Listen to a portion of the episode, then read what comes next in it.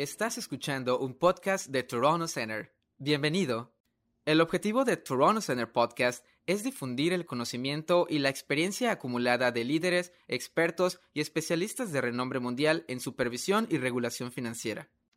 En cada episodio profundizaremos en algunas de las problemáticas más urgentes de hoy con relación a la supervisión y regulación financiera. Crisis financieras, cambio climático, inclusión financiera, fintech y mucho más. Disfruta este episodio.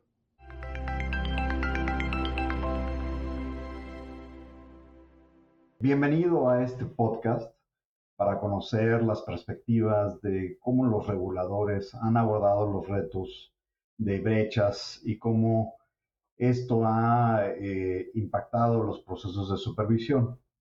En este caso, estamos viendo cómo se incorporan y cómo se usan los datos desagregados por género y el uso de tecnología para mejorar las capacidades de supervisión de las autoridades supervisoras.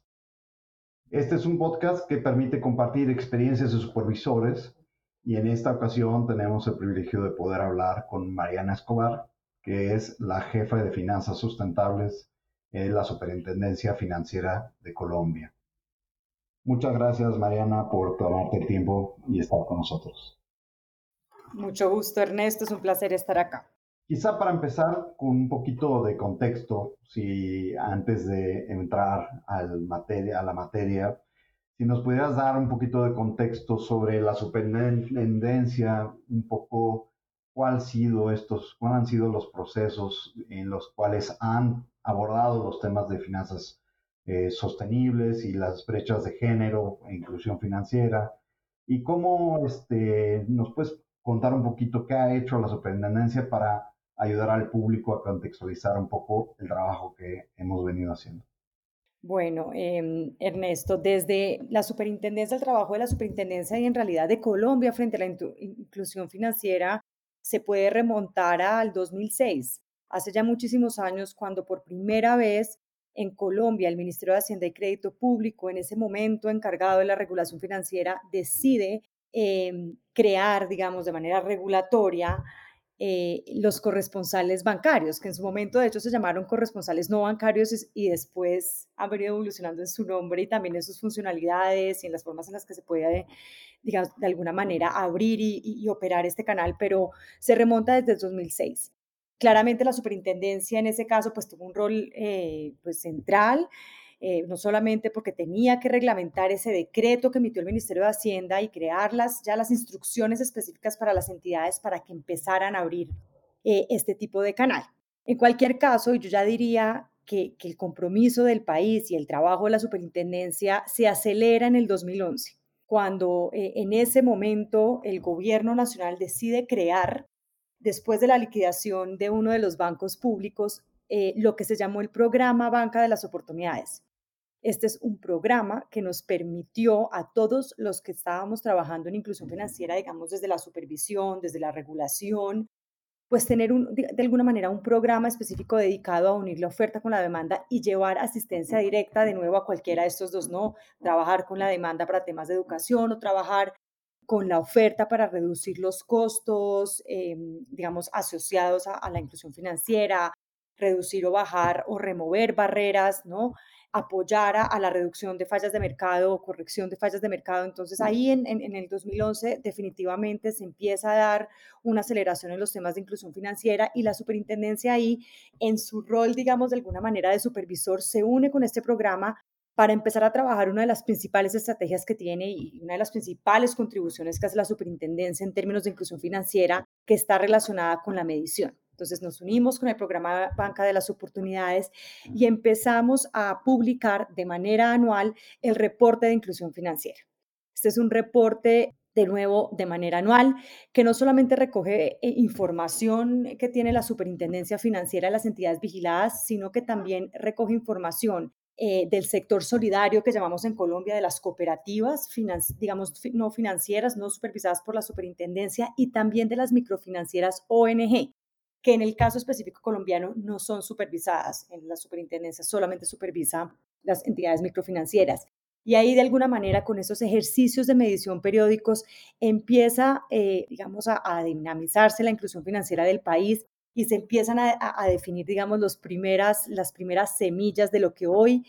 eh, digamos, se reconoce como la Política Nacional de Inclusión Financiera, que fue emitida a través de un COMPES, que es un documento, digamos, de política eh, de desarrollo y social en Colombia muy, muy importante que facilita la articulación de recursos. en cualquier caso, esos primeros ejercicios de medición en el 2011 fueron insumos importantes para desarrollar la primera estrategia de inclusión financiera, que de alguna manera sí fue nuestra carta de navegación como país y para la institucionalidad para promover la inclusión financiera. Eh, en Colombia, creería yo que los esfuerzos de inclusión financiera se aceleran a partir del 2011 cuando el gobierno nacional decide eh, crear el programa de inversión Banca de las Oportunidades. Este fue un programa, digamos, diseñado para justamente tener asistencia directa tanto a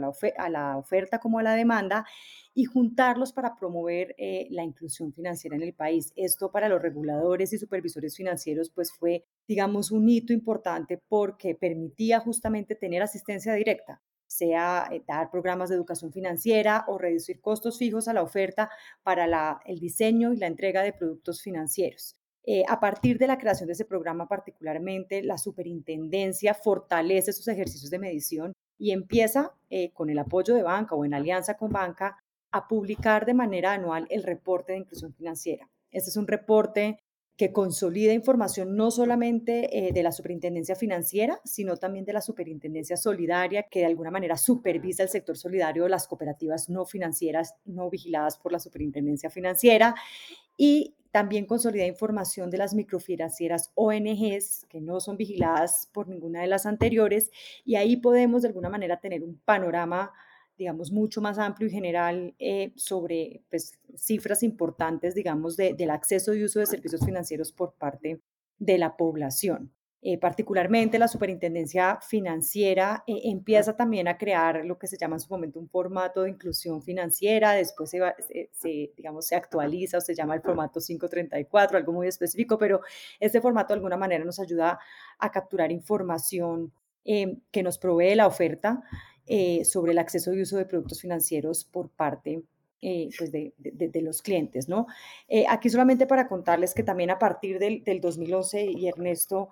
también la superintendencia amplía un poquito, empieza a ampliar un poquito, digamos, sus competencias frente a la inclusión y se aleja o, amplía este, este alcance no solamente a medir, la, a medir la inclusión financiera a través de sus formatos, sino también a generar otro tipo de, de iniciativas que nos permite justamente fortalecer esos esfuerzos que ya se estaban haciendo desde el gobierno con la creación del programa Banca. Entonces, en ese sentido, pues empezamos también investigaciones, eh, complementar estos ejercicios de, estadística descriptiva que están en el reporte de inclusión financiera y movernos hacia ejercicios más analíticos. También eh, empezamos a, incursionar en, algo que no es tan tradicional para una superintendencia, pero que es apoyar a otras entidades eh, del Estado a lo que se llama articular oferta, es poder centrar actores centrales en la mesa eh, que tienen que ver con la inclusión para promover y diseñar nuevas estrategias y llegar a personas o zonas geográficas que tradicionalmente han estado excluidas, un poco utilizando nuestro poder de convocatoria, eh, conocimiento de los temas, facilidad para traducir, digamos, algunas necesidades de, política pública hacia el sistema financiero. Eh, y claramente no se nos puede olvidar pues dos elementos centrales a nuestro trabajo, que es la regulación y la, y la, y la supervisión. Y ahí también de alguna manera empezamos a llevar esa perspectiva de inclusión a la, a la diferente, digamos, regulación que se emitía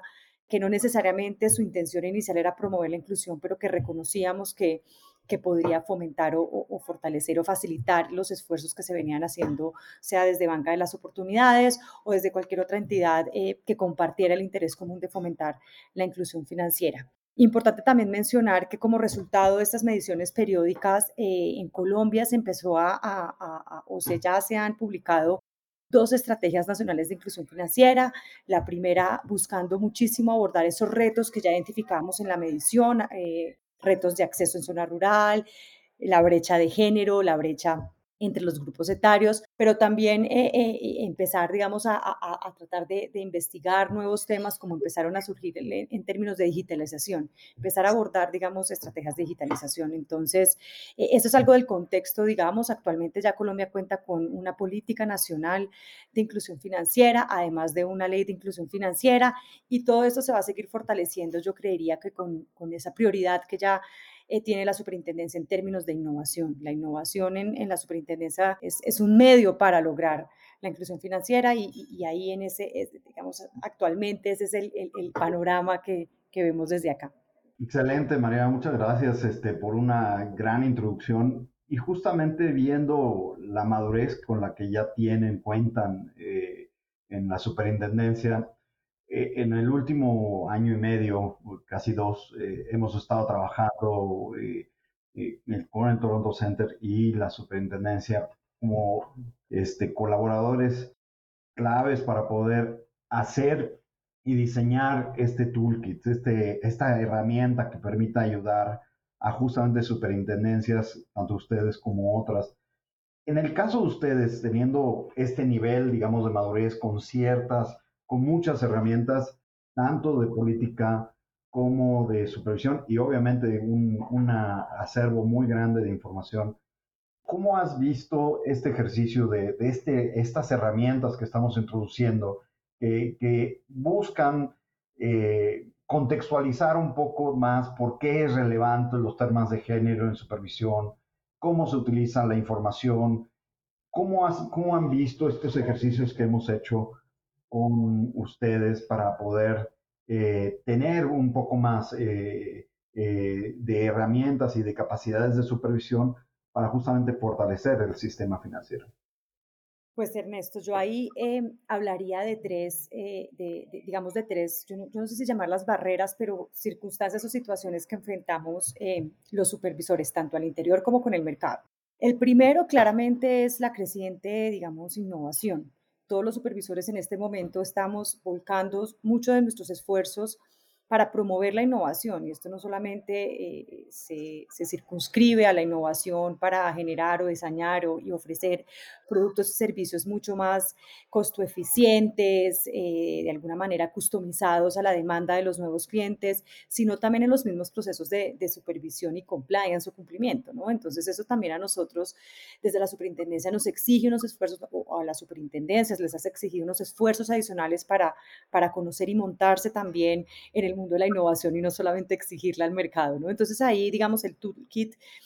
nos empieza, o, digamos que nos empieza a dar insumos importantes para mirar cómo, estás, cómo incorporamos esa perspectiva de inclusión dentro de los procesos que, que, ya tenemos, si es que los, que los que tienen, pues ya tienen, o si no, para empezarlos a diseñar estos procesos de inclusión de tecnología en supervisión. Yo creería que el segundo aspecto, digamos, o circunstancia que nos vemos enfrentados muchas veces los que trabajamos específicamente en finanzas sostenibles, inclusivas, digamos que en promover el rol de la banca para temas que van más allá de la provisión de servicios, em, y más como ver a la banca como en un rol central del desarrollo de los países, ¿no? del desarrollo sostenible de los países, creo que tiene que ver como con esa percepción o sesgo que pueden haber entre los supervisores sobre los temas de género. En el caso particular colombiano, eh, cuando uno hablaba de, la inclusión de género, de la perspectiva de género, se encontraba con muchas barreras, empezando por una muy, muy, muy particular a Colombia que tiene que ver con la brecha de género en Colombia de acceso a productos financieros no es tan alta, porque en realidad no es tan alta. Eh, la segunda es la segunda barrera que veíamos, digamos, o que uno se enfrenta eh, frente a este sesgo que tienen los supervisores es, ¿esto qué quiere decir? Vamos a promover el diseño, el trato eh, preferencial de las mujeres y qué pasa con, nuestra, con la gestión del riesgo. ¿no? Entonces ahí, digamos, muy importante y yo creo que hace un rol importantísimo del toolkit es justamente decir, no, esto no se trata, digamos que no se trata de un, de un trato preferencial, es un trato diferencial y, y, el toolkit nos ayudaba como a socializar eso al interior de los equipos de supervisión y tercero, y es algo que lo discutimos mucho en los procesos, digamos, de, de, pilotaje y de discusión sobre el toolkit, tenía que ver justamente, y, y a mí esto de qué me sirve, eh, desde la perspectiva del que hace supervisión. Entonces ahí también el toolkit nos ha ayudado muchísimo como abrir ese diálogo y esa discusión con los equipos directos que hacen supervisión directa con las entidades eh, para encontrar formas en que esto tenga un uso de caso, que tenga un uso, yo le decía, el caso de negocio de supervisión, eh, y es que ellos sepan que esto les va a ayudar a fortalecer eh, los temas de supervisión. Y ya finalmente, esto fue un tema muy particular a mí como, como promotora de los temas al interior de la superintendencia, Y yo creería que fue el, el, toolkit y el proceso de construcción, digamos, de todo este proyecto con ustedes, nos, me ayudó a mí particularmente liderando este tema y es entender que la información que se captura no es solamente a través de formatos, es ir, ir un poquito más allá y encontrar otras formas de capturar información. Creo que eso también fue extremadamente valioso a la hora de, de, aplicar este, el toolkit y, y, estar compartiendo o, o, apoyándolos a ustedes en este, en este desarrollo. Muy bien, María. Y digamos, quizá hablando del caso de negocio, en particular abordamos en algún momento eh, el tema de administración de quejas, ¿no? De, cómo, cómo ese proceso interno que hoy en día ya la superintendencia ya tiene un proceso eh, puesto en marcha, eh, cómo esta, la aplicación de un, de un toolkit así puede ayudar a justamente enfocar mejor alguna de las herramientas que ya se tienen, algunos de los procesos que ya se tienen y cómo utilizar esta información. Este, si nos pudieras comentar un poquito más de eso, este, de, este ejercicio que hicimos, eh, para, para, ver un poco cómo, cómo los temas, eh, cómo en particular en la administración de caja, que si bien es un tema muy específico de conducta y protección de consumidores, eh, sin, sin obviar la importancia de supervisión prudencial, este, ¿cómo, es, ¿cómo ha ayudado este tipo de herramientas a, justamente hacer en ese caso de negocio, eh, catalizar la herramienta en algo pragmático, en algo muy, muy específico en el caso de, en el caso de pues Ernesto, en realidad el toolkit no solamente nos ayudó, y ya, y ya si quieres explorar un poquito más el tema de quejas, nos ayudó en, dos temas eh, importantes de supervisión. El primero, eh, en, el caso de la superintendencia financiera, nosotros también somos los encargados de autorizar eh, nuevos operadores, nuevos, digamos, directivos dentro de las entidades y en ese sentido Em, eh, ahí también el toolkit nos ayudó muchísimo en descubrir cuáles eran esos momentos, esos eh, mangos bajitos de alguna manera para empezar a introducir eh, la perspectiva de género dentro de supervisión. Entonces, no solamente descubrimos que en el mundo de, supervisión de conductas y, y, específicamente en el manejo de las quejas que recibe la superintendencia o que gestiona, sino también en el momento de autorización. Eh, de nuevo, eh, y aquí yo creo que ya la literatura o diferentes, digamos, estudios lo han demostrado, en la medida que hay equipos mucho más diversos eh, y diversos desde la perspectiva de género, pues hay una mayor probabilidad o, o existe un vínculo directo con, con, el diseño de productos y, y, de experiencias de cliente, de hecho, que respondan a las necesidades, ¿no? A las diferentes necesidades de hombres y mujeres. Entonces, por, por autorizaciones vimos un esfuerzo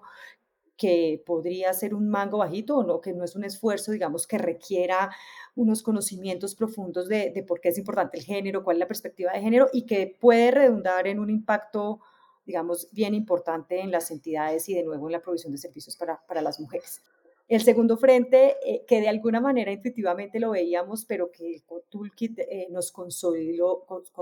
de alguna manera esa perspectiva, fue en la supervisión de conductas. Y en ese sentido, eh, no solamente el toolkit, pero las discusiones que tuvimos alrededor del toolkit eh, nos permitió justamente empezar a introducir em, en estos nuevos modelos de, supervisión de quejas que estamos implementando en la superintendencia toda la perspectiva de género y, empezar a pensar en cómo desde ahí empezábamos a, descubrir conductas o sesgos en contra de las mujeres frente al trato y el acceso de uso y, el trato que le estaban dando las entidades frente a ese acceso de uso a las mujeres. Particularmente lo que nos ayudó el toolkit es, es poder empezar a pensar cómo incluimos dentro de esta nueva estrategia que se llama Smart Supervision, que claramente va a usar tecnología para la gestión de quejas y análisis de estas quejas, pues cómo incluíamos eh, de nuevo la perspectiva de género y empezar a incluir información o, de alguna manera desintegración de la información o, estructuración de la información y las quejas eh, eh, por sexo, ¿no? Y ahí poder identificar sesgos importantes por parte de las entidades y hacer la supervisión adecuada de conductas. Excelente. Mencionabas este, un poco el, tema de alineación interna, ¿no? En, algún momento que, tanto eh, a nivel personal como sponsor o como este, champion de, este, de este esfuerzo eh, era importante, pero también a nivel institucional, esta coordinación entre los temas de supervisión y tecnología. Eh, en esta, en esta implementación, en, estos, eh, en, esta, en el uso del toolkit, ¿cómo, has visto que esto ayuda? O sea, ¿cómo, cómo, ¿cuál es el paso que logró eh, desmembrar o, digamos, desmitificar en, en, el sentido de tan, coordinar y ver holísticamente más como una institución estos retos de, género y el uso de, de información. Mencionabas el, el, tema de cómo nuevos mecanismos de, de adquirir información, mejores mecanismos, integrar distintas fuentes de información y obviamente requiere una coordinación interna importante. Un poquito, si nos cuentas un poco cómo lo vieron ustedes este proceso de, de articulación interna dentro de, la, dentro de la organización y cómo esto puede ayudarles a, a tener mejor alineado a, a, la, a, la, institución para esto. Para responderte tu, tu pregunta, Ernesto, voy a ser súper honesta. Tradicionalmente, la superintendencia, eh, el, el, fin, digamos, de la información que, que recolectábamos frente al acceso de uso de productos financieros por parte de las entidades supervisadas estaba muy, muy orientado a, justamente eh, medir cómo íbamos avanzando en la estrategia de inclusión financiera, pero no habíamos podido unir este mundo de la medición y del seguimiento a la inclusión financiera con el mundo de supervisión. Entonces, este toolkit de alguna manera facilitó encontrar de nuevo eh, esos mangos bajitos o esas iniciativas, em, digamos,